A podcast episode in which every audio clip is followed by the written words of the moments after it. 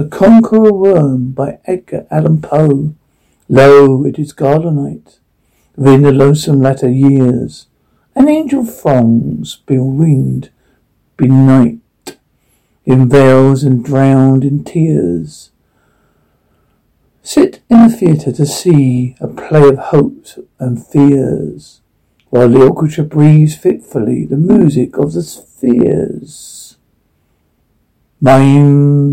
In the form of garden high mutter men below, and hither and thither fly. Mere puppets they, who come and go, a bidding of vast formless things that shift the scenery to and fro, flapping from out their condor wings, invisible woe.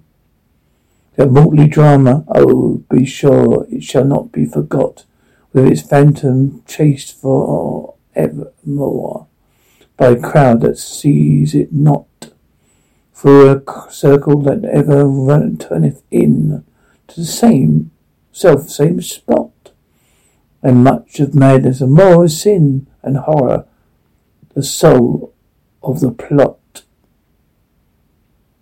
But see amid the mim- mimic rout, a crawling shape intrude, a blood red thing that withers from out the scenic solitude. It withers, it withers with mortal pangs.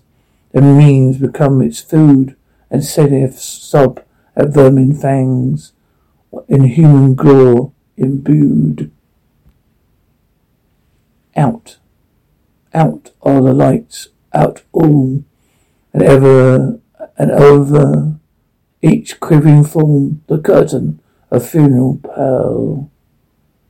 Come down with it the rush of a storm, till the angel all plaided and wane, arising and veiling firm. That is the play, is the tragedy man, and his hero, the conqueror worm.